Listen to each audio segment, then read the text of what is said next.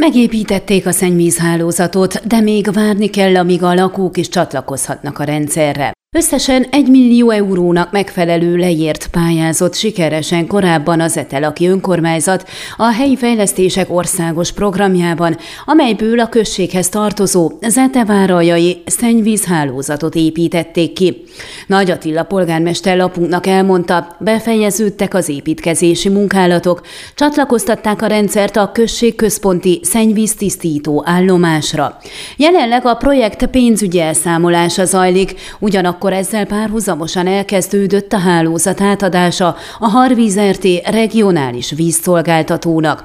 Amint az említett eljárásokat befejezik, a lakók is csatlakozhatnak a rendszerre, addig azonban várniuk kell. Nem volt egyszerű a munkálat kivitelezése, hiszen az építkezés során módosítani kellett a terveket a terepviszonyoknak megfelelően.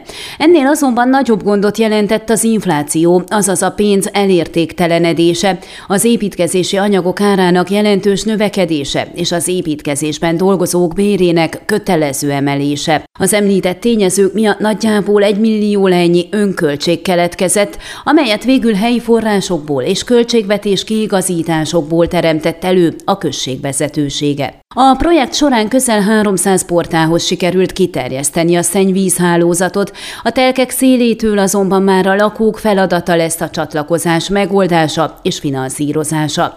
Egyébként a beruházást megelőzően nagyobb üzemek és panzió tulajdonosok is jelezték a szennyvízhálózat szükségességét.